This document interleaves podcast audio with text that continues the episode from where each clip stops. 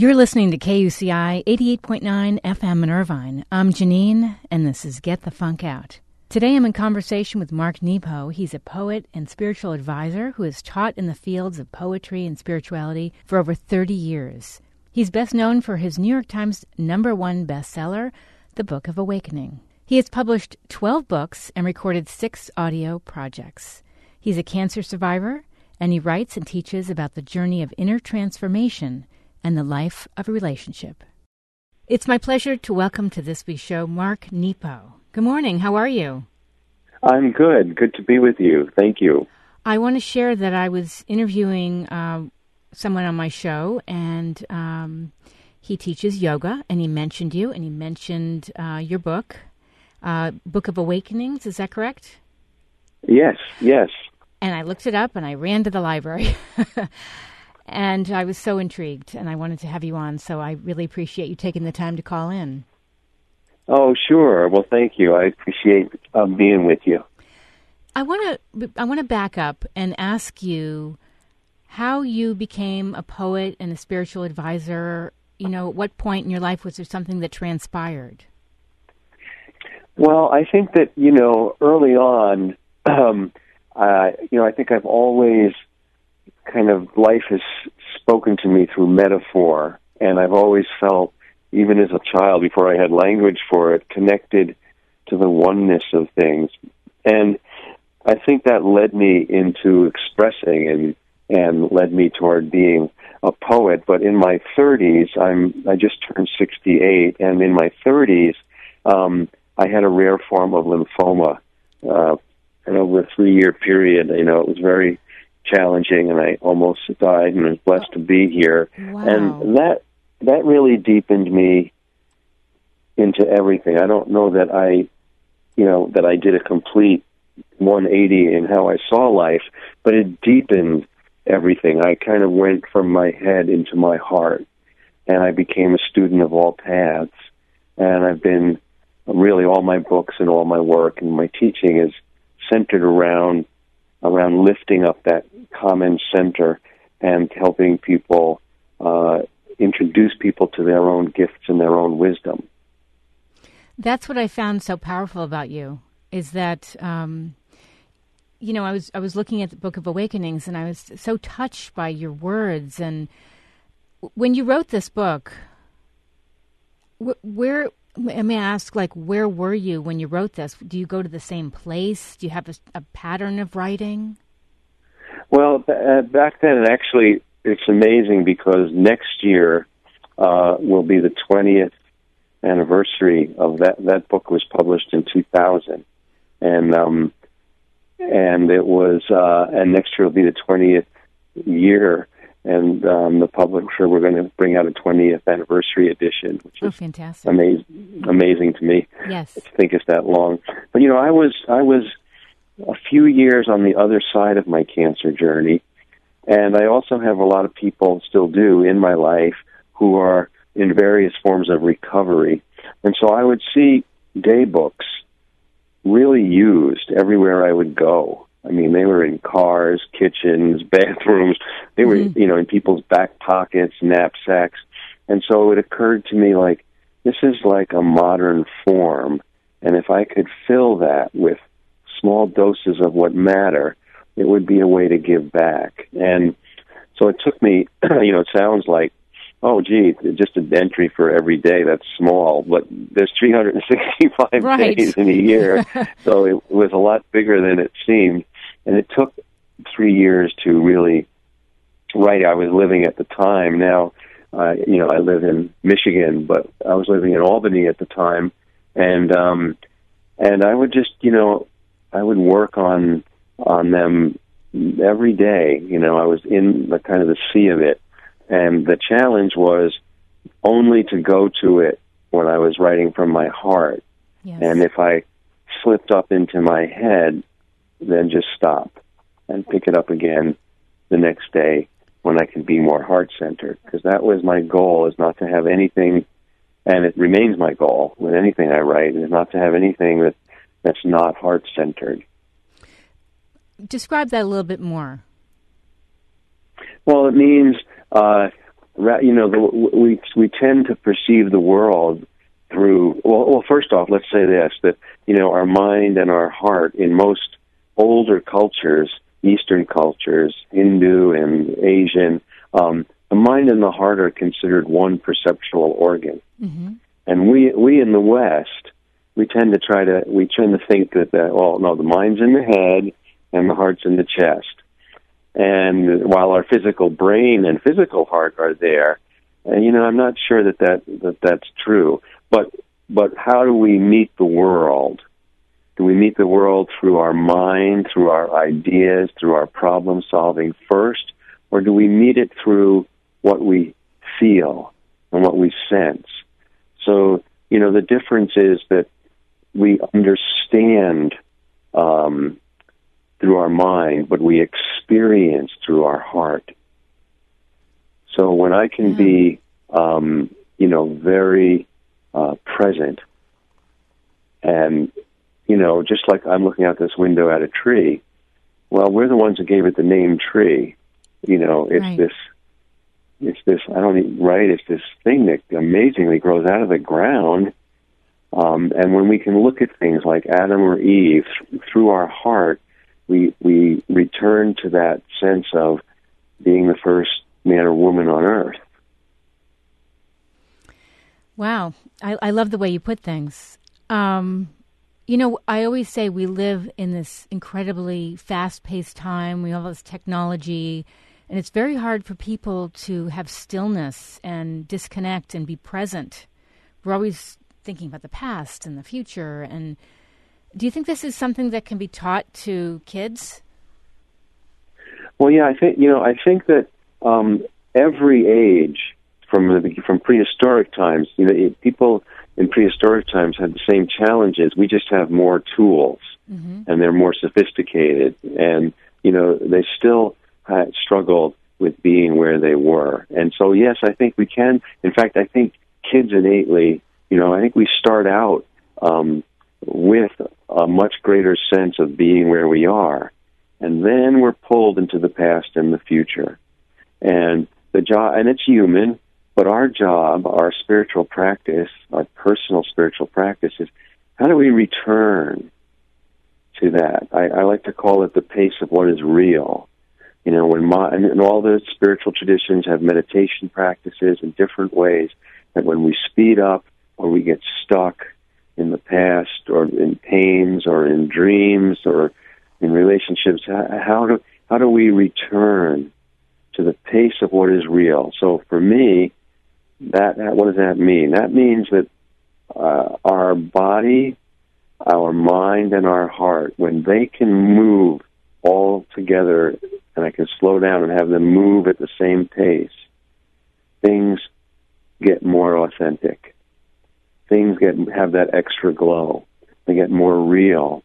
And of course, being human, I can't stay there. Right. No one can. So my mind races, or I get frightened, and my heart speeds up with adrenaline, and I fall out of sync. But the practice is not to blame or condemn when we're not in sync, but how do I return there? How do I return there? Because when I am there, I see, hear, and feel more clearly.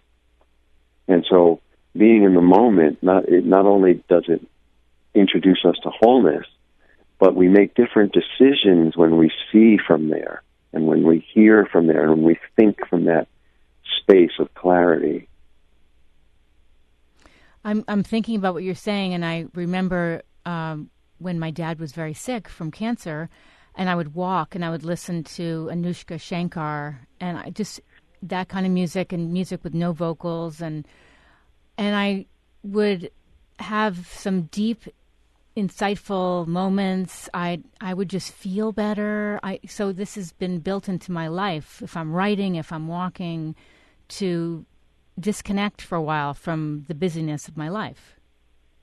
Well and it's actually we disconnect from the busyness but what we're real at the same time we're reconnecting to the oneness of things. Mm-hmm. So the busyness of life fragments us, and you know, and that pulls us pulls us away. And so you know, technology, for instance, it's wonderful. I love technology. It's enabling us to talk today, you know, and um, but but technology is not a code to live by. It's a tool. It's inert. It doesn't have values. But if we don't have values, if we're not pursuing an inner inquiry or our life, then like water filling a hole, then the characteristics of technology or whatever we encounter will just fill us in and become our default value. So that means with technology, we'll be moving fast, we'll be have split attention, we'll always be thinking that life is other than where we are, and that that's one of the the the I think perennial hardest obstacles in in any time is that things speed us up, and then we think that life is over there.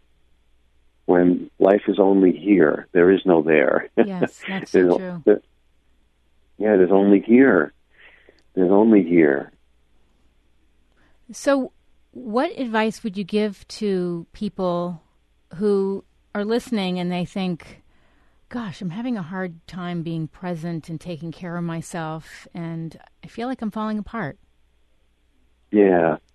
Well, you know, first off, my heart goes out to anyone because this journey of being human is both messy and magnificent, and um, and the challenge is for all of us and for myself, even whatever you know, just because I've written books or I teach or I, I've been around a while, I'm not exempt from the process. It it doesn't mm-hmm. stop. We're we're we all pick it up every day again. So I think the thing for me is that when life pushes, when the difficult things in life push us away, it is our job to lean back in. Just the way you think of surf. Surf comes in and then there's an undertow. Then the waves come back in and then there's an undertow. And so the undertow is the, are the difficult things, pain, fear, worry, you know, that, that, uh, grief, woundedness, all of those things that, that pull us back and then we have to lean back in. And what does that mean? So that means, you know, for me, my pra- practice, what I try to do is when I find myself confused or hurting or afraid, is to drop everything and give attention to whatever is nearest to me. Give my full attention to whatever's before me. To be completely present and to lean back into life so that I can be I, I can be drawn out of what uh, the acuteness of whatever I'm feeling. Now, there's an old there's and this is in the Book of Awakening, but there's an old an, anonymous Hindu teaching story about pain. let me quickly share it with you. Yes. And um, uh, so you know, there's a master and an apprentice. There's always a master and an apprentice, and and the and the master finds the apprentice very annoying. He's just always complaining about life, about everything. So finally, he says to the apprentice, "I want you to get a glass full of water and bring it back to me. Put some salt in it and come back to me quietly." So the apprentice does this, and then the master says, "Drink from the glass of water." So he drinks from the water, and he spits it out. The master says, "What's the matter?" He says, "It's bitter." He says, I want you to get the same exact amount of salt, carry it in your hands, and follow me quietly. And so the apprentice does this, and the master leads him to a lake. And when they get to the lake, he says to the apprentice, Okay, put the salt in the lake. So he puts the salt in the lake, and the master says, Now drink from the lake. So the apprentice kneels down and he cups some water and he puts it in his mouth. and dribbles down his chin. And the master says, Well, and he says, Oh, it's fresh. And the master looks at the apprentice. He says, Stop being a glass, become a lake. Wow. uh. that's, and that that is it, that's an amazing it's an anonymous ancient Hindu teaching story and what it why I tell it and why it helps me is because it tells us that no one everybody has salt nobody gets away without having salt. Sometimes we get it a grain at a time, sometimes we get it all at once. And, you know, so everybody has pain. Everybody will experience some form of hurting. Yes. But whether we're bitter or not, depends on the, what we put that pain in. So when we can enlarge our sense of things and become a lake, then it dissipates the acuteness of the pain. It doesn't remove it. We still have it. Yes. But it it's not as sharp. And so again, like when we say, "Oh, gee, well, I don't ever want to be a glass again." Well, we're human; we will. Exactly. But the, that's not the, the question. And the challenge is when I find myself small, how do I enlarge myself again? Yeah, I no, I love that. You know, I have to tell you, I, I started this show. It's called Get the Funk Out because I lost a friend of mine and I wanted some place to put my grief. And I was fascinated with how when people go through a tough time, sometimes life gets worse for them, but for other people, they might learn something from this really challenging time and they don't deny they're in pain. They kind of walk through the pain and they learn from it or they gain something from it. Yeah, you know, I think this is very true, and um, and I think that you know, even like it's been over thirty years from my cancer journey, and you know, I'm not obsessed with cancer. I'm not, but I, I don't believe I ever got over it. Yes, I, I think the our challenge is to get under it, not Mhm. over it, and and I think that it informed. And when we experience something like losing a loved one, I mean, and and if we love, we will feel loss. right. Uh, and if we don't love, what's the point? And so we will feel loss. And and I think for me at least, you know, with when I've experienced loss or or going through almost dying with cancer, uh, these things um, they change the landscape of one's life. And so you can't just go back to normal because there's no normal to go back to. Where we have to be committed to discovering the new map because the old map is gone. And and in some ways, paradoxically, that's the gift of the grief, is that it forces us to move more deeply into life and to throw away our old maps and create new ones. Yes, because when you think back to where you were, how you felt, and then you the cancer when did the cancer go away? Yeah, it can't. It can't. It doesn't go away. And and again, also, let me say this too: that Yes. it it doesn't deify. You know, cancer is a disease. Right. It, it, it's what it, it's what the things of life op- it's open. Whatever is opened in us is more important than what opens us. So you know, and it and it Right. could be something. It doesn't have to be life threatening. It could be something wonderful, like being completely loved for the first time, completely Yes. seen for the first time, or stunned by just you know natural beauty. So it just happened. I talk about cancer because that's what happened to me. Right. But everyone will be given an opportunity to be dropped into the depth of life. And that's when our spiritual journey really begins. And So and and I'm looking at your portfolio of books you've written and I'm thinking look at how his whole life not only changed for him but for other people as a result of all these gifts you've brought the world. Well, it's all been a blessing, and it's been, you know, more than I ever imagined. Um, and, you know, so, you know, just to be here is amazing. And, um, and so that really changed everything.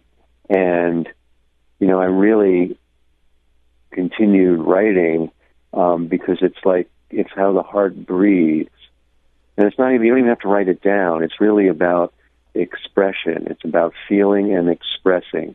We inhale and exhale with our lungs. Well, the way the heart inhales and exhales is we experience things and then we express. We experience and we express. And just as you can't you can't breathe without you know inhaling and exhaling, well, you can't be fully alive unless you feel and express. And it doesn't matter how you do it. You don't have to write down books or I mean you could do it through making dinner for loved ones or gardening or walking your dog or you know there's a thousand ways and it's not about creating great art it's about being as alive as possible So that brings me to my next question. Uh, tell me about your latest book, More Together Than Alone. How did that come about? Well, the, yeah, that that book is um, is a little different. It's the same lens. It's my lens, my heart lens. But I I was looking. It really started back during my cancer journey, though I didn't really. It was about ten years later that I really started moving into a book. Was was my first experience of community, of being uh, more together than alone, being in those waiting rooms, having you know, being with strangers, you suddenly became intimate. You know, you're sitting there and you're next to someone and you go, "Hey, how are you?" And they go, "Not good." And um, me either. Mm-hmm. I'm afraid. I'm terrified. And all of the you know social etiquette and everything just drops away. And you know, and I was closer to those people um, than I can, can imagine. And I don't even know to, to this day their last names, where they live, what they did, but we were intimate. And so I think years later, I started to be interested in stories of moments when we worked well together, when we were there for each other across time and in different cultures and throughout history. And so it was, it took a long time to write because I had to find the stories, but, but also because it was, it was a different terrain. And so I would work on it for six months and it would kind of beat me up. So I'd work on another book for a while Okay. And then I'd go back and, um, you know, it's like when you go on those um, uh, ellipticals at, at health clubs or any of those. Uh, yes. Uh, yeah, and they have programs for weight loss. So it's easy for a while, and then all of a sudden the incline is up for five oh, minutes. It's really hard. yeah, so that was like whenever I'd go to this book, it was like when it was hard, mm-hmm. and I would go, "Oh my God, I I got to put it down." And so I kept coming and going with it until after 13 years, I finally finished it. And um, and I, I really the book really is a, a tribute to affirming the lineage of care and interdependence and kindness, which is quieter than discord and fear and violence, but it's it's much deeper and much more life giving, and it's available to us all the time. Yeah, I feel like we don't realize it. No, we do, we we well we I think this is because you know, there's this part of like spiritual physics is that um, things are always coming together and falling apart at the same time, but things make a lot more noise when they fall apart, and they're much quieter when they come together. And so yeah. we in the modern global age, I think we're addicted to the noise of things falling apart. And it doesn't mean that things aren't coming together at the same time. They're just quieter and require more of our presence and attention. That's so true. So I wanted to ask you I noticed you're part of Oprah Winfrey's The Life You Want tour. Uh, how did that all come together? Oh, well, you know, I mean, it really all came together from earlier than that when uh, Oprah discovered the Book of Awakening. And you know, like anyone that she has touched, it just changed everything for me and for that book and all my books. And, uh, you know, she had um, uh, an assistant of hers in Chicago back in 2010 um, was taking a yoga class, and so mm. and someone was quoting from the book, and she really she got the book and she kind of connected with it, and then she gave it to Oprah as a birthday present and it just happened that you know you know how it is. You could have a a book, and if you're not in the right timing, you can put it on your shelf and oh, never yes. look at it. But it just worked out that you know she it was speaking to where she was at the time, and all of a sudden, you know, I got a call from her team that she wanted to talk to me, and you know, of course, that was pretty astonishing, and I was thinking in my mind, who's playing a joke on me? Exactly. you know? Who is this really? and, yeah, who is this really? It's one of my friends. And um and you know, and then we really connected, had a deep connection from there. So uh, you know, she kindly from time to time has involved me in things and asked me to be a part of that tour. That's incredible. And you've been interviewed by so many people. I mean, Robin Roberts, who I love, on Good Morning America. Um, tell me, what what do you feel like is on your do you have a list of things that you want to do as far as you know other books you want to write Oh yeah, I mean, I don't have I don't have a, a, a bucket list. Okay. You know, I I really, you know, I just I feel like a fish that has found its way into the the deep current, and all I want to do is just keep swimming there. Yes. and and the the books are the kind of trail of what goes through my gills, and and you know, so really, I just want to. I do have other books that that I'm working on, and I feel like they're my teachers. I keep learning from them, and and the books are the trail of my inquiry. And I and I, I the next book is, uh, is coming out in September, which is called "Drinking from the River of Light: The Life of Expression," and it's about this deeper process we've kind of touched on. Um, this deeper process of of expression that everyone alive has to be involved in, uh, regardless of what art form, and really looking at it very widely. And so um, I just kind of finished the proofs of that, and that'll be coming out from Sounds True in September.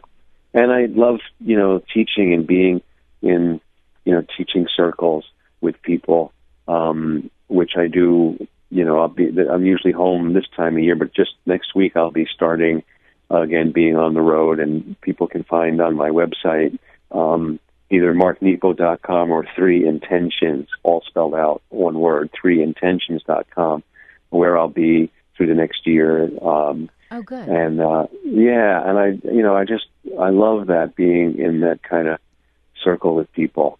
Now, are you still a writer for Spirituality and Health magazine? Yes, yep. Every uh, you know, I have a regular column in Spirituality and Health um, now, which is really a blessing. And they're a wonderful group. It's a great, a great magazine that that's been going for, I think, for twenty or thirty years now.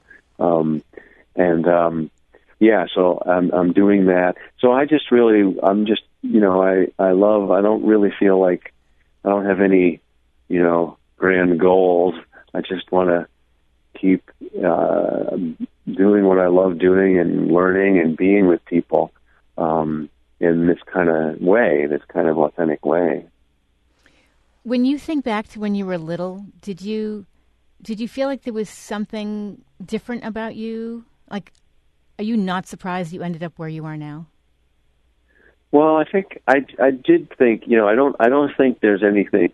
Um, I think what I'm uh, experiencing, we all have the capacity to experience, and our life leads us in different ways. And you know that old saying there, but for the grace of God, you know, I mean, Yeah. um, I think of my cancer journey, and but for a hiccup of God, I would be gone, and you'd be talking to someone else today. And so I never take that for granted. But I, you know, I feel in the beginning as a as a little boy, I felt like, as I mentioned earlier, that life was always God, whatever you want to call the large unity of life, the universe. Uh, it was talking to me through metaphor. So when I was even as a boy, you know, I had no language for it. When I was alone, or I would be in the woods, or I would be by a river, you know, I would feel like things would be saying, "Look, look, pay attention. Look, the wind through the trees. What is this like? It's like what? What is it like?"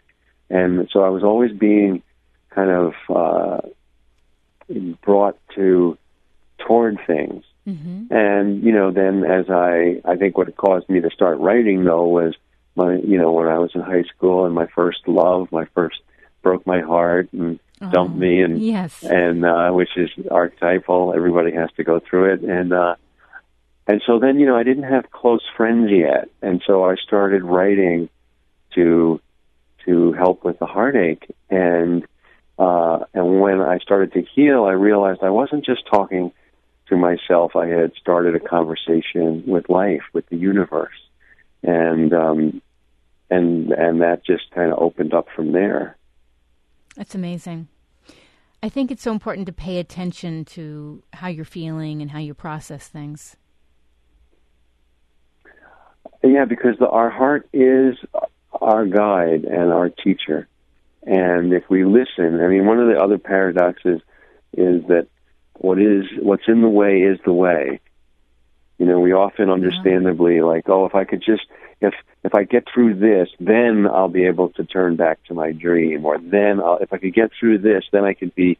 And no, what's in the way is the way, And our teaching, you know, in the Hindu tradition, there's a term upa guru, which means the teacher that is next to you at this moment. And there's always a teacher next to you at this moment if we will stop and be present and listen and listen.